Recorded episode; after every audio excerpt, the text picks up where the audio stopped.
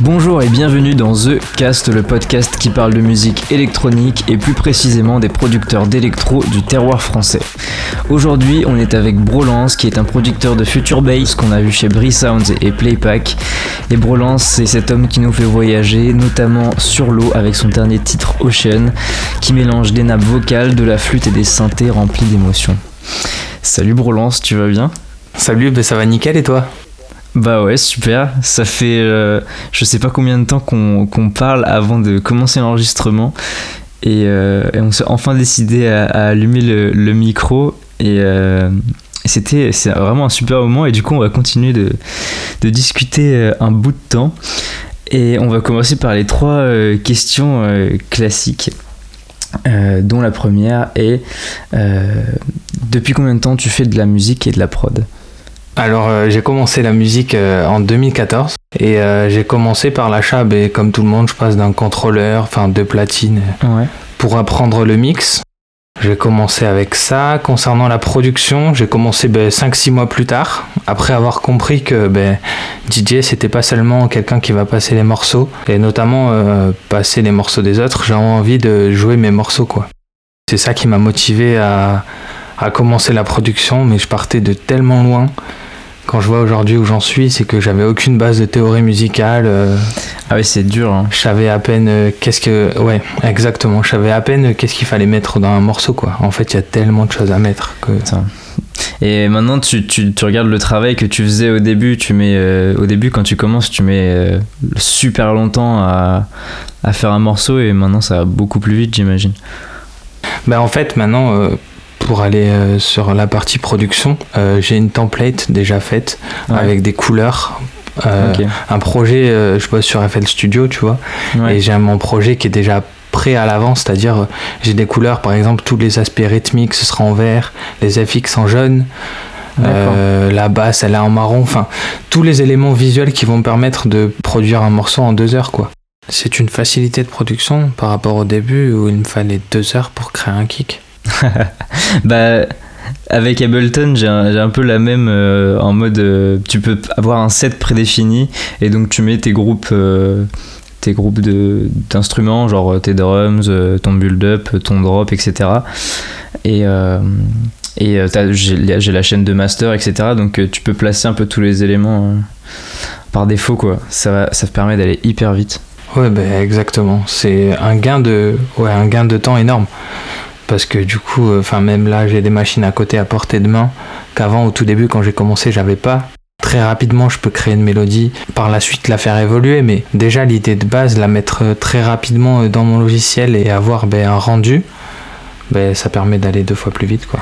Ouais, des fois, envie, tu, des fois, tu as, envie d'aller explorer euh, la mélodie directement ou le synthé parce que tu as déjà la mélodie et tu vas pas perdre ton temps des fois à, faire euh, les, les, drums bien comme il faut. Tu as envie d'avoir ça rapidement, la base rapidement pour te, te focus sur euh, ce que ton idée principale quoi. Oui et non. En soi, euh, je vais quand même taffer mes drums parce qu'en fait, euh, je pars du principe que mon morceau, en gros, il est en plusieurs étapes. C'est-à-dire que tout projet, je suis quelqu'un qui déjà de base qui produit énormément de musique. Euh, à une époque, j'étais à une ou deux musiques par jour. Et en fait, je me dis que je suis obligé de terminer mon projet à, à au moins la moitié. C'est-à-dire que je fais mon intro, mon couplet, ma montée et mon refrain. Et je ferme pas mon logiciel avant d'avoir fait ça parce que c'est l'idée qui à l'intérieur. Et en fait, à partir du moment où je peux laisser reposer le projet, par exemple une journée, deux jours, une semaine, je reviendrai toujours dessus et mon idée, je pourrais la continuer au moment où je l'ai eu. Alors que si je ferme mon logiciel et que euh, je reviens plus tard, euh, j'aurais perdu la vibe que j'avais sur l'instant T. Et du coup, je vais quand même approfondir mes drums, ma basse. Tu vois, ce que je dis, c'est que mon morceau, il est partiellement fini parce qu'il y a toujours des petits FX à rajouter derrière et qui vont faire sonner le morceau différemment. C'est hyper intéressant la manière dont, dont tu produis du coup. Enfin, en fait, c'est celle qui me correspond le mieux pour pas perdre l'idée. Parce que, ben, comme je te disais, j'ai une époque euh, pour apprendre beaucoup. Enfin, je partais de zéro. Pour apprendre plein de choses, il fallait absolument que je termine des sons. Et tu peux pas apprendre euh, sans terminer et passer par des étapes où tu crois que tu as fait un tube de l'été alors que le son, tu reviens deux ans plus tard et qu'il est, il est juste très rigolo. On va dire ça comme ça. J'adore.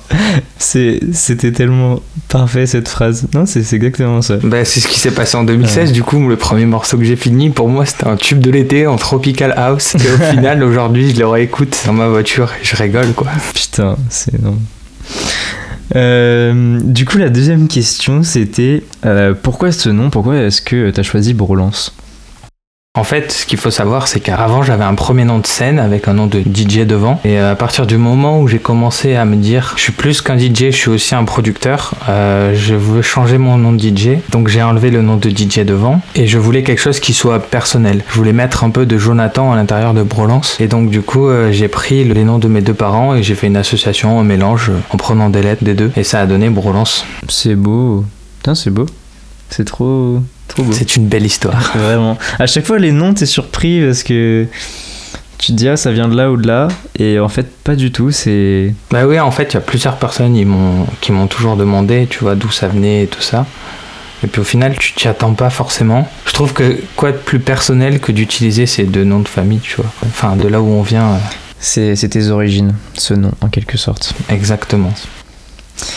Euh, et donc, la dernière question, c'est euh, quelle est ou quels sont tes collabs de rêve Est-ce que je peux en dire plusieurs Tu peux en dire euh, 46 si tu Allez, c'est parti. Bon, alors, numéro 1.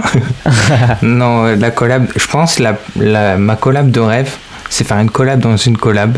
Ce serait avoir dans mon studio Flume et Petit Biscuit en même temps, tu vois, et associer ça Oh. pour relance. Je pense que déjà rien qu'une collab entre les deux, ce serait magnifique. Et si je peux m'y associer avec, ce serait. Si tu peux t'immiscer dans le studio euh, et mettre un peu ta patte, ce serait énorme. Ah oui, juste, même ne serait-ce que pour apprendre euh, leur façon de faire, tu vois, les, les synthés de Flume, les... Enfin, ce serait juste énorme. Après, il y a plein d'autres artistes, tu vois, si on part sur des chanteurs, euh, des trucs qui n'ont pas forcément euh, un lien avec le style que je produis, mais j'adore Shane Paul ou j'adore Econ, tu vois, depuis tout petit. Faire un son avec eux, ce serait ouf. Ok, ouais, tu m'étonnes. Euh, ensuite, est-ce que tu pourrais nous pitcher euh, Brolance, l'histoire de Brolance, euh, nous raconter ce qui se cache, ce qui se cache euh, derrière ce, ce nom? Et qu'est-ce que tu veux partager avec ta musique euh, du coup? Du coup, Brolance, euh, avant tout, c'est un musicien autodidacte. J'ai commencé, enfin, du coup, bah, c'est moi. Euh, j'ai commencé euh, la musique euh, par l'apprentissage de tutoriels euh, sur YouTube. Ouais. La théorie musicale, c'était le pilier de, de l'apprentissage au tout début, quoi. Savoir créer des accords, etc.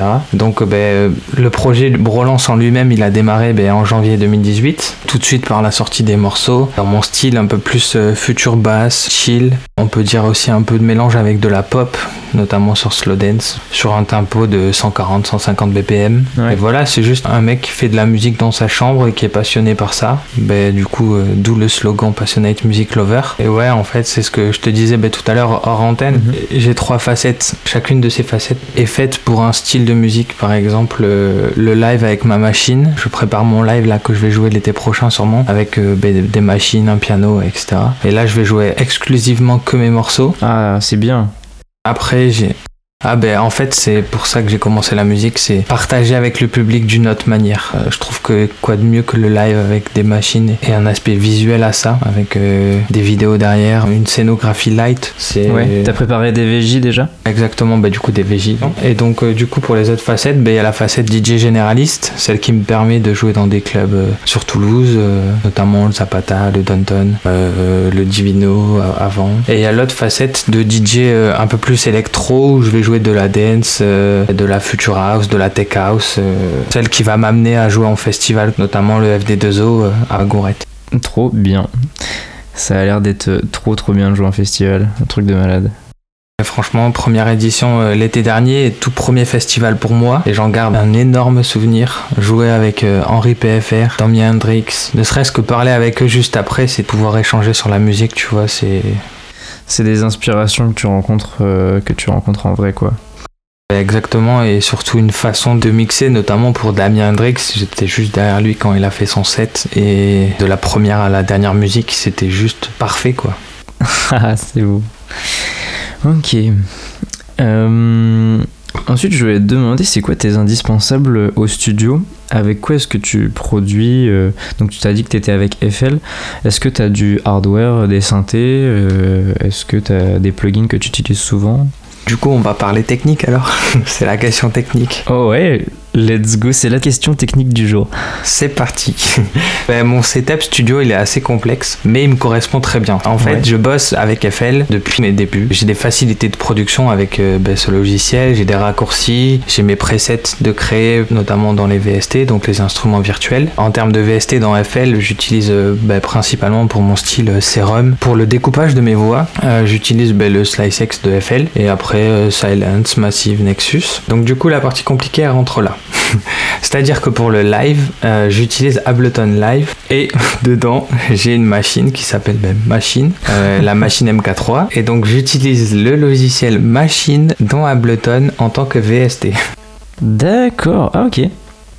Et en fait, j'ai euh, la machine MK3 et aussi la PC Mini. Avec la PC Mini, je contrôle euh, ben, mon Ableton euh, pour lancer les séquences. Et avec la machine MK3, ben, je joue vraiment en live mes découpages de voix principalement ou pour slow dance, tu vois, ma mélodie sifflée. Enfin, c'est vraiment du live, euh, du coup, ça nécessite beaucoup d'entraînement, mais c'est quelque chose qui m'intéresse fortement et Ouais, tu m'étonnes. Ça a l'air tout simple comme ça de jouer sur, euh, sur des pads ou des trucs comme ça, mais ça demande tellement de préparation. Et en fait, c'est ouais, tu le dis, ça a l'air tout simple, mais euh, c'est juste la façon de positionner ses Ouais. doigts sur un pad, tu vois. C'est que tu vas utiliser plusieurs doigts en même temps, et donc euh, si tu utilises le mauvais, t'as le mauvais placement pour appuyer sur les deux boutons en même temps, tu vois. Par exemple, pour ajouter ton, C'est apprendre un nouvel instrument, quoi. ben, exactement, et c'est pas pour rien que ça en est devenu une pas une profession, mais ça s'appelle du finger drumming. S'il y en a qui veulent aller chercher sur internet, et franchement, euh, c'est très compliqué, mais c'est tellement plaisant de, de, de s'amuser parce qu'en fait, au final, déjà que je crée beaucoup de mélodies, dans un seul projet, euh, j'ai 36 000 mélodies et j'en garde qu'une ou deux. Mais là, le fait d'avoir chaque élément découpé, tu peux recréer d'autres mélodies. Enfin, Ouais, tu t'amuses, tu peux refaire des trucs euh, euh, complètement épiques euh, en live. mais tellement les possibilités, elles sont décuplées en fait. Ensuite, justement, si on est dans la prod, euh, comment elle te vient euh, l'inspiration quand tu, quand tu crées ton morceau? Et euh, quelles sont tes, tes influences?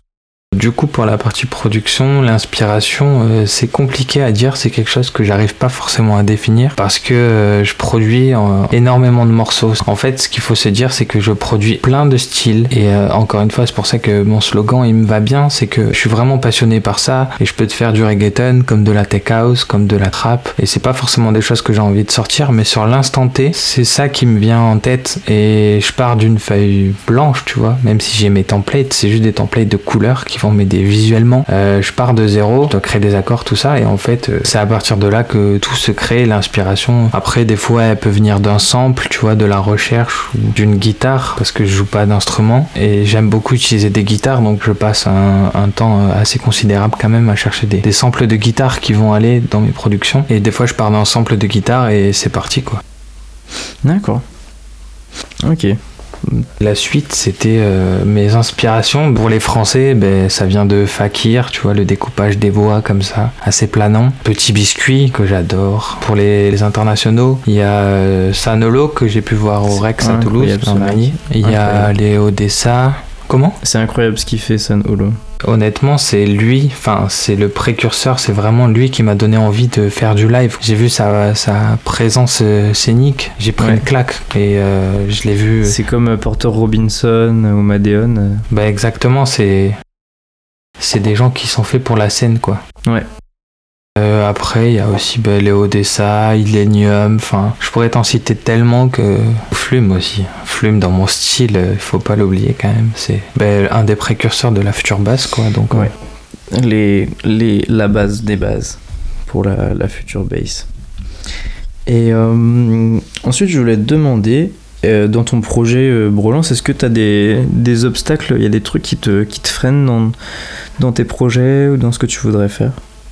De base dans, dans la, la musique en général, c'est euh, le manque de temps, par exemple. Mais comme on en parlait tout à l'heure hors antenne, Mhm. c'est que les gens ils n'y pensent pas forcément, mais aujourd'hui un DJ il doit gérer sa com, ses réseaux sociaux. Encore ça c'est la partie la plus rigolote, on va dire. Il va gérer des choses euh, annexes à la musique, ben, notamment envoyer des mails, euh, faire, tu vois, par exemple quand je signe pas sur des Mhm. labels, euh, je fais ma musique en indépendant, donc je dois l'upload moi-même sur les réseaux, YouTube, DistroKid, enfin des plateformes qui vont me redistribuer. Envoyer des mails, toutes les tâches annexes qui font que j'ai un manque de temps, même si je m'organise plutôt bien, je trouve. Le manque de temps, il est quand même présent, tu vois, pour apprendre de nouvelles choses, pour tester. Je suis complètement d'accord. En 24 heures, il n'y a pas assez de temps pour faire tout ce que tu as envie de faire.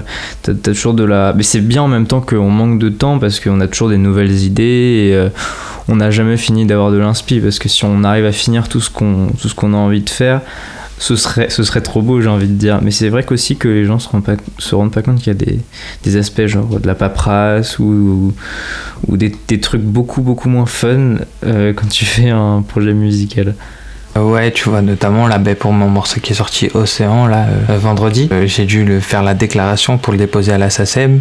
des papiers comme ça, ça prend énormément de temps, quoi. Tu m'étonnes. Tu m'étonnes, puis c'est un coût financier aussi. Oui, aussi, faut pas l'oublier, mais. La SACEM, ça va, encore, c'est pas. c'est un investissement. C'est pas un des plus, oui. C'est pas non plus énorme, mais bon, voilà quoi. Bah, du coup, euh, merci beaucoup Brolance euh, d'être venu sur The Cast. C'était un super moment. Euh, n'hésitez pas à aller suivre Brolance sur les réseaux, streamer ses morceaux sur SoundCloud, Spotify et toutes les autres plateformes. Et est-ce qu'on envoie les gens autre part pour te suivre? Le plus important, c'est qu'ils aient écouté ma musique. C'est disponible sur toutes les plateformes de streaming, Spotify, Deezer, Apple Music et aussi YouTube et SoundCloud. Et pour me suivre sur tous les réseaux sociaux, c'est Brolance Musique. B-R-O-L-E-N-C-E, Musique, M-U-S-I-C. Ok, ça marche, c'est dit. bon, bah, du coup, euh, merci beaucoup Brolance et merci à tous. On se retrouve bientôt au labo pour de nouvelles interviews. Merci à toi Zek pour l'interview. Merci à tous d'avoir écouté et à bientôt.